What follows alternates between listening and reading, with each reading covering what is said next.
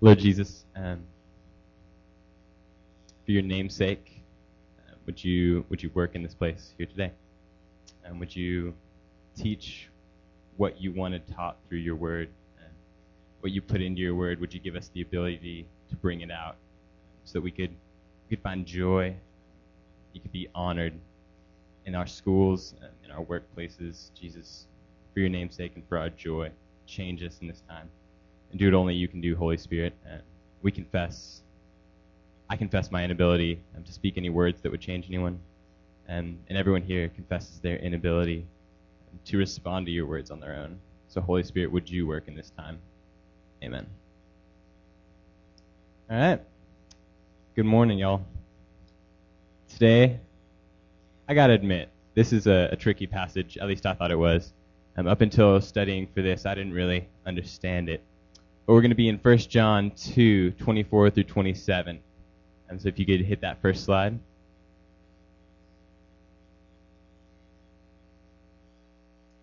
Heresy and the Spirit. That first word, heresy, pretty crazy word. Raise your hand if you've ever heard that word.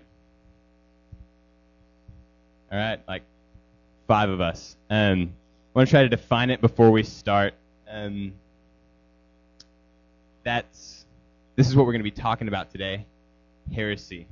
It's it's any belief that contradicts core Christian doctrine. Um, that means any belief that is opposite of what you need to believe to be saved. Because to be saved, it's not about being obedient, it's about trusting Jesus, right? When someone told you that story about trusting about Jesus, what he did on a cross 2000 years ago somewhere outside of Jerusalem. When, when you heard that story, you said, All right, there's an idea. And I believe this idea about this guy named Jesus that, hey, you, like you sinned. And this somehow, 2,000 years ago, a man not sinning and then dying, it saves you. And somehow that causes you to go to heaven when you die. And so you're, you're being saved by trusting a message. Now, there are people out there who would change that message and they would say, um, there are lots of different heresies, as we call it, but the basic definition is anything that you believe that would send you to hell. Um, anything that if someone believes it, they are not really a Christian. we're going to be talking about that today. If you could flip the slide. So, you guys talked about Antichrist last week, right? I wasn't here, but that's what I'm told. Is that true? Yes, no? So when you think of Antichrist, do you think like Left Behind, Kirk Cameron, that whole deal? That's what I think of. Um, but Tim talked about last week.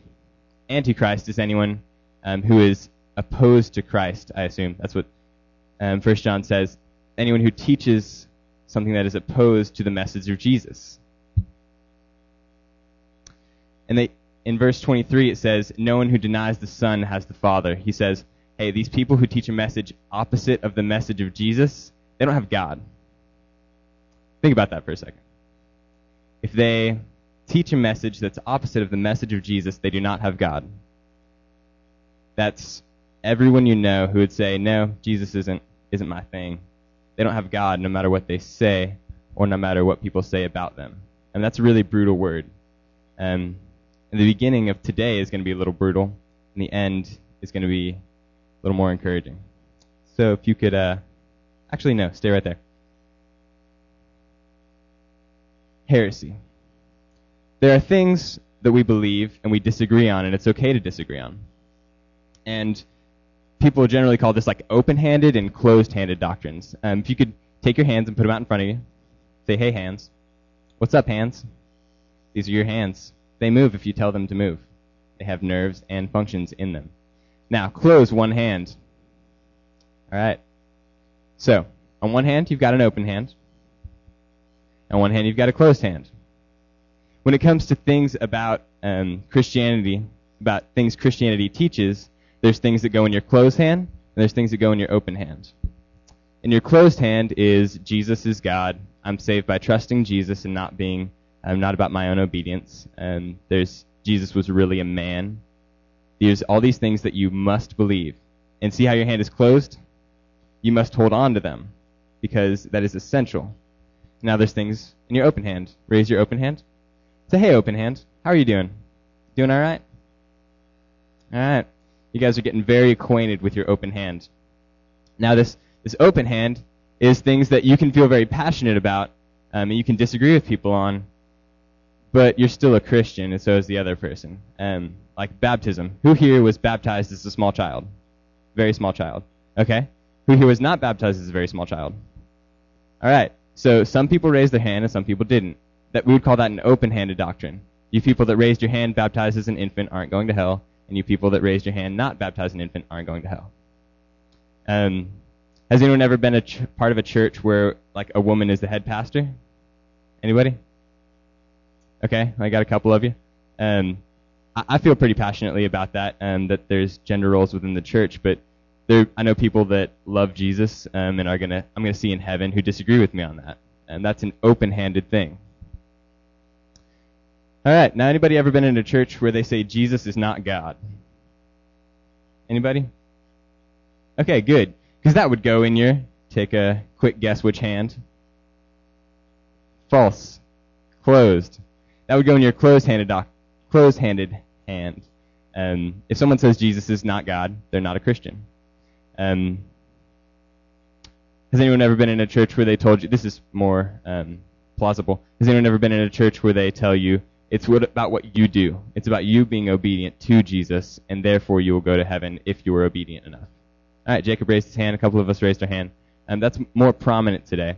And that also would go in the closed-handed doctrine. Like you have to believe this message of Jesus. So, I won't use the big words um, because they're unnecessary, but think Closed handed, open handed. All right, repeat with me. Closed, open. Jesus is God. Um, baptism. Jesus is God. Women as pastors. All right, great job, crew.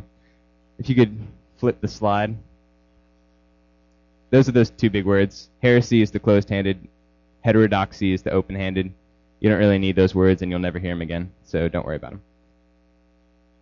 And that was just what I explained, so we can keep on rolling. Who's got their Bible and or app? Both are acceptable. I recommend opening your Bible and or app and flipping to the book of 1 John, chapter 2. So note, see what time it is.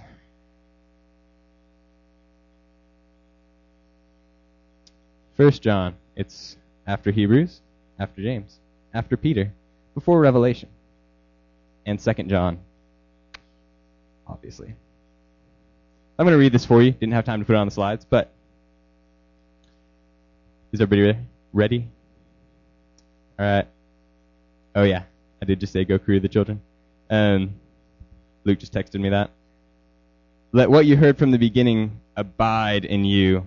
If what you heard from the beginning abides in you, then you too will abide in the Son and the Father.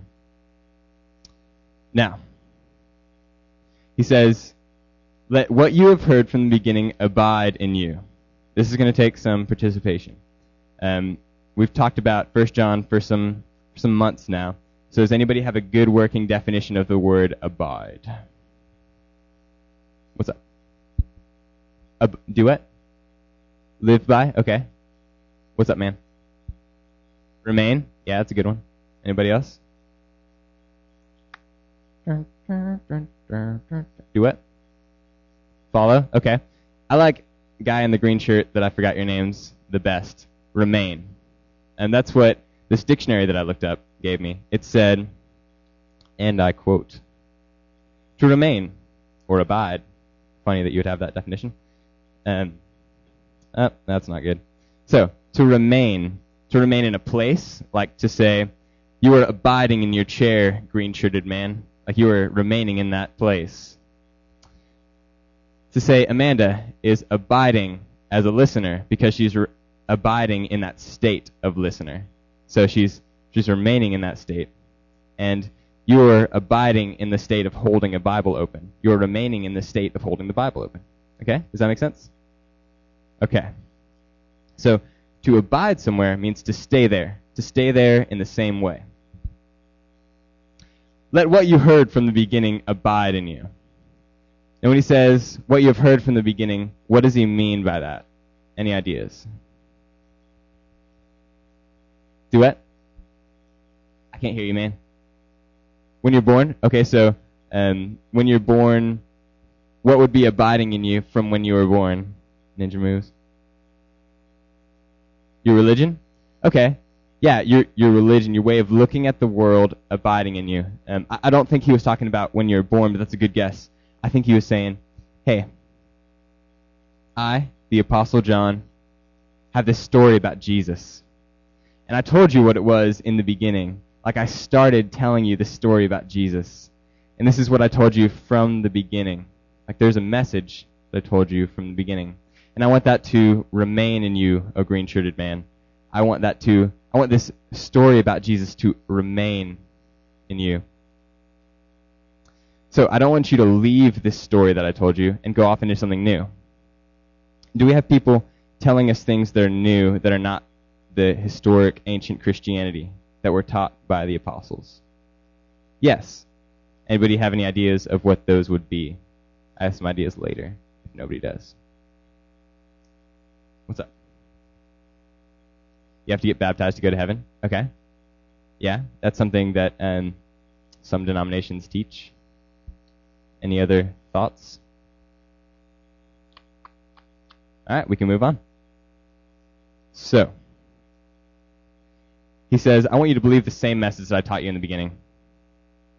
Next slide, my friend. The stakes. The stakes are high, my friends, and I will read them to you. Let what you heard from the beginning abide in you. If what you heard from the beginning abides in you, then you too will abide in the Son and the Father. And this is the promise that he made to us, eternal life. So, the stakes are eternal life. Is that big? Is that a big deal? Not going to hell when you die to be tortured for eternity. Good thing? Anybody ever burn themselves? Yeah, I have too, and it sucks. Um, so those stakes are high. So he says, Let what you heard from the beginning, the gospel message that I taught you about Jesus, the God who is man, coming down to earth and saving you from your sins through faith in him, let that message remain in you. And if it does, if, I quote now, if what you heard from the beginning remains in you, abides in you, then you too will abide in the Son and the Father. So you being, you being connected and you staying connected to Jesus, staying connected to the Father, having this connection with God is dependent on you continuing to believe the same message that was taught by John and the apostles and what you heard from the beginning. So if you if you reject the message of Jesus that you once heard, then you will not remain or abide in the Father. Because Christianity is about faith. It's about belief. It's about trust. And um, trust always has content. You're, this is an old illustration, but you're you're sitting in a chair. You're trusting that that chair is going to hold you up. Um, you don't have some some weird mystical idea of faith. You right now are sitting in a chair, and you trust that chair. Um, you are trusting to be safe. You're trusting this message of Jesus. You're trusting the content that Jesus died on a cross, taking a death he didn't deserve because you deserve to die. So, according to 1 John 24, 224, if you continue believing this gospel message, you will remain connected to God. And those who remain connected to God have eternal life. Big deal again? So anybody anybody not want to remain connected to God? Anybody? Any hands? Any takers? All right. Then I've got a good idea. I've got good news for you. Just continue believing the same gospel that we've been teaching you that Jesus is your righteousness. And now, if we could switch slides. The purpose. Verse 26 tells us why John's writing this to these believers. He says, I write these things to you, the things that we talked about just a minute ago and last week, about those who are trying to deceive you. So, some people are trying to deceive you. They want to cause you to believe something that's not true. They're actively working against your Christianity to cause you to believe something that's not true. Anybody not believe that's happening in the world? Yeah, because it is. Um, people are going to try to convince you that the gospel is not true because they don't like the gospel. Um, they want you to believe what they believe. So people, people are going to try to steal your confidence in this message. And that's why John's writing this. If you could switch to the next slide. Intermission. I don't have any popcorn, and I don't have a fun little vaudeville tune. But what I do have are some modern heresies. Just as fun, right? So, um, I think that John would have told you guys what exactly that he wanted you to be on guard from, uh, because he did in verse 23. Um, and since he's not writing to Temple Bible Church of 2012, um, I think these are some of the things he would point out. Um, this first one is probably definitely going to be the most controversial, but Mormonism, I believe, is heresy. Um, I do not believe the Mormon Church is legitimate um, for two reasons. Um, they say that Jesus is not God in the same sense that God the Father is God, and really, if you get down to it, they don't even really think that God the Father is God in the fullest sense. Um, that's tricky and confusing, um, but just know that Mormons do not worship the same Jesus.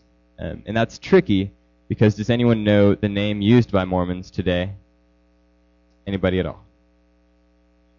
Church of who? Church of Jesus Christ of Latter day Saints. Yeah. Church of Jesus Christ. So they throw the name Jesus in there, and so people automatically lump him in, say, we're Christians. It's not the same Jesus. You can take man, this is a trick that's been going on for thousands of years, but they take Christian language and fill it with ideas that are antichrist. But everyone gets fooled by the surface. But don't get fooled by the surface.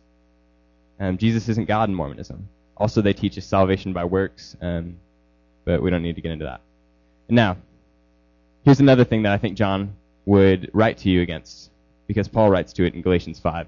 He says, um, Some people are going to come to you and say, you know what? Jesus is pretty good, but you've also got to do these things and be obedient enough. Um, no one tells you what enough is, but you've got to be just obedient enough to be saved. And somehow that saves you. And I think Paul, uh, not Paul, but John would say, that's heresy. Don't believe that. Hey, you're saved by this message of Jesus. And I keep repeating that because it's, if you just grab that, that's fine. Um, but you're not saved by the story of Jesus and believing that and on top of that being a good person, even though no one defines how good of a person you're supposed to be. You're saved just by trusting Jesus. That, that was the intermission. Wasn't it happy? I think it was happy. Another thing, um, I hesitated to put this in there because it's a completely different religion, but they teach things about Jesus, so I'd say Islam.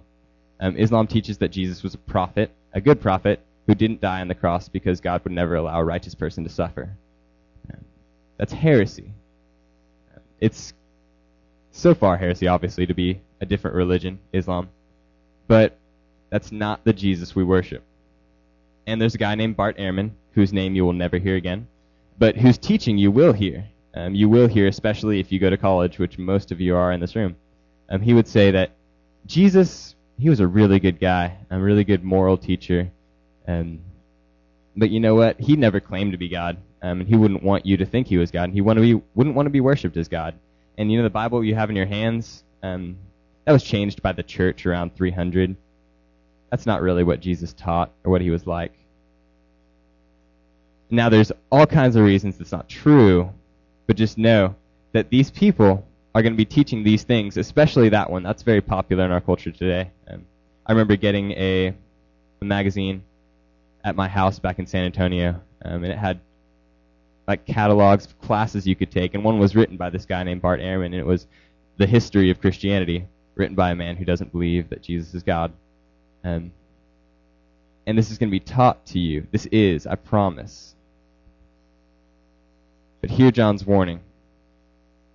Let the things that you have been taught from the beginning remain in you.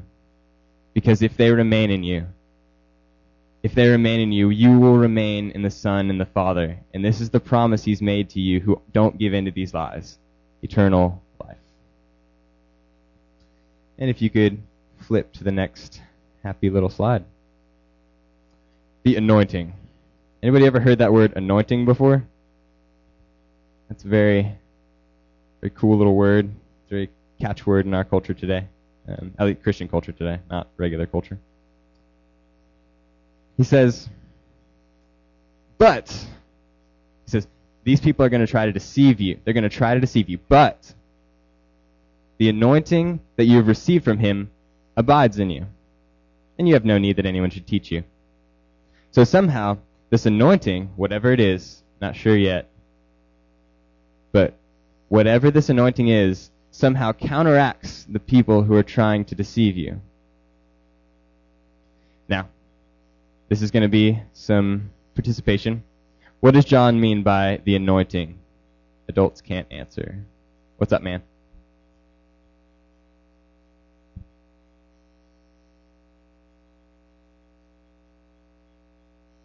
Say that again, man. I think you got it. Yeah, that God is inside you. The Holy Spirit, the Holy Ghost for my King James brothers. The Holy Spirit is inside of you. So this anointing, this Holy Spirit somehow works against the people who are trying to deceive you, works against the Bart Ehrmans of the world who are going to say, who are going to try to convince you that Jesus isn't really God. So somehow the Spirit counteracts that. And he goes on to say, But the anointing that you receive from him abides in you, and you have no need that anyone should teach you. Wait a minute. Hold on. What's this in my hand? Why do I have a microphone? To make my voice louder? Why? Why does my voice need to be loud? So you can hear me. What does it matter that you hear me? Because what? So you can hear me? So you can learn because I'm teaching you. You have no need that anyone should teach you. Why am I wasting your time? Better yet, John's writing a letter to some Christians. He's writing in a letter to teach them. Why is he writing in a letter? Why is he teaching them that no one needs to teach them?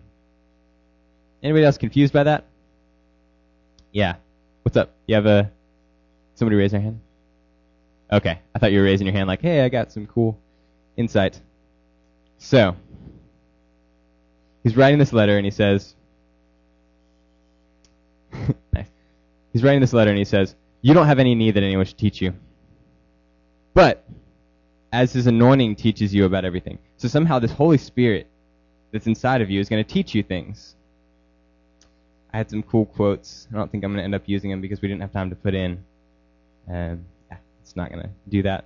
But the Holy Spirit is going to teach you about everything, John says. Holy Spirit, I really, you know what? I was thinking the other day, and I'd just like to know astronomy really well. Um, if you could just imbue me with the astronomy knowledge of the universe, that'd be helpful. Um, maybe some chemistry on top of that.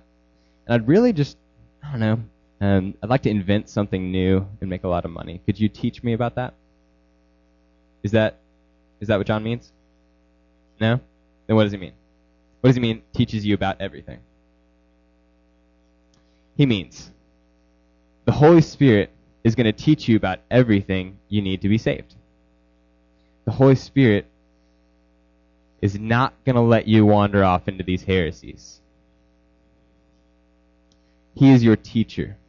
There's an in like for Christians, you just, you just know. Like you don't know why, but you just know there's something wrong with when people say Jesus isn't God. I'm not saying we we believe in Jesus because we just have some mystical me and Jesus experience. There's reasons we believe in Jesus. But for those of us who have put their faith in Jesus, we're not going to wander off into some sketchy um, teachings about Jesus because the Holy Spirit's going to keep us from that. Now, what does that mean for you in middle school? It means that you know you don't you don't have to be freaked out about the future. Some of you are going to grow up and go to college again, um, and some of you are going to go to UT or A&M or Baylor or University of South Carolina or some other school or the crew. The crew wouldn't quite work for this illustration, but I hope many of you go to the crew. Um, you're going to go to a school where people just hate the gospel. You're going to be around really smart people, people with like 17 PhDs and speak like 47 languages. 13 of them are dead. And like, how do, like, what do I even do? Like, if I even talk to this guy, I'm going to be convinced that Jesus isn't God, and then I'm going to go to hell. And some of you are going to freak out about that. And First John writes to you, and he says, "Hey, don't don't worry about that. The anointing that you have received from Him abides in you. You know, this, this Holy Spirit, He's in you. And you have no need that anyone should teach you, but His anointing is going to teach you about everything, and it's true, and is no lie. He's going to guard you from believing that. Y- you may not know why um, that what He is saying isn't true. You may doubt, and you may think, I don't know, maybe Jesus isn't God. But you're not going to give in. You're not going to give in if you have the Holy Spirit. That's the first group of you. The second group of you are going to give in. The second group of us are going to give in. And from the passage before, it says, They went out from us because they were not of us. For they, if they had been of us, they would have continued with us. He says, Hey, if you. Let me put it this way. If in five years, I. If in five years I, Andrew Steuben, don't care anything about Jesus and turn my back on him and say, Jesus isn't God, I don't care, I'm doing my own thing. Right now, I'm not saved. Right now, I don't have the Holy Spirit. I do. I'm not saying that. But I'm saying if in five years, and I don't think this is happening. I love Jesus. I'm sticking in this thing for real. I'm convinced that the resurrection happened. But if in five years, I am not continuing in what I've heard from the beginning, I never knew him in the first place. And so there's two groups of us in this room. One group's going to remain in the gospel. One group's going to persevere, who's going to be held by the Holy Spirit, which is not going to cause you to walk off into some heresy. The second of us, we're going to leave. So John gives us a command. He says, Just as it is taught you, abide in him. Isn't that weird? He says, The Holy, Holy Spirit's going to force you, He's going to cause you to remain a Christian. So remain a Christian. Is that confusing to anybody? You're not going to get through your doubts just by sitting there um, and not engaging with it. The Holy Spirit's going to cause you to engage with your doubts. The Holy Spirit's going to cause you to keep like to keep pressing in. So there's you pressing in, the, the Holy Spirit causing you to do that. So you need to be active. You need to study. You need to remain in the gospel. You need to preach the gospel to yourself each day so that you don't lose it. But the Holy Spirit's going to keep you from losing it. You, those of you who have Him now. So I'm all about recaps because if you can't if you can't explain to your parents in a sentence what we learned today, then I didn't do my job. And we didn't waste our time, but I want everyone to leave this room with this. People are going to try to deceive me. But the Holy Spirit is not going to let his own be deceived. So let's let's repeat that together. People are going to try to deceive me, but the Holy Spirit is not going to let his own be deceived. People are going to try to deceive me, but the Holy Spirit is not going to let his own be deceived. Holy Spirit, I thank you for your promise um, in Scripture. I pray that that everyone here would think about what you said um, in your Scripture in 1 John 2, 24 to 27. That would give encouragement to these guys and girls, um, and that would just give us a truer look at who you are, um, so that we can have passion to know you. And in Jesus' name we pray. For his name we pray. Amen.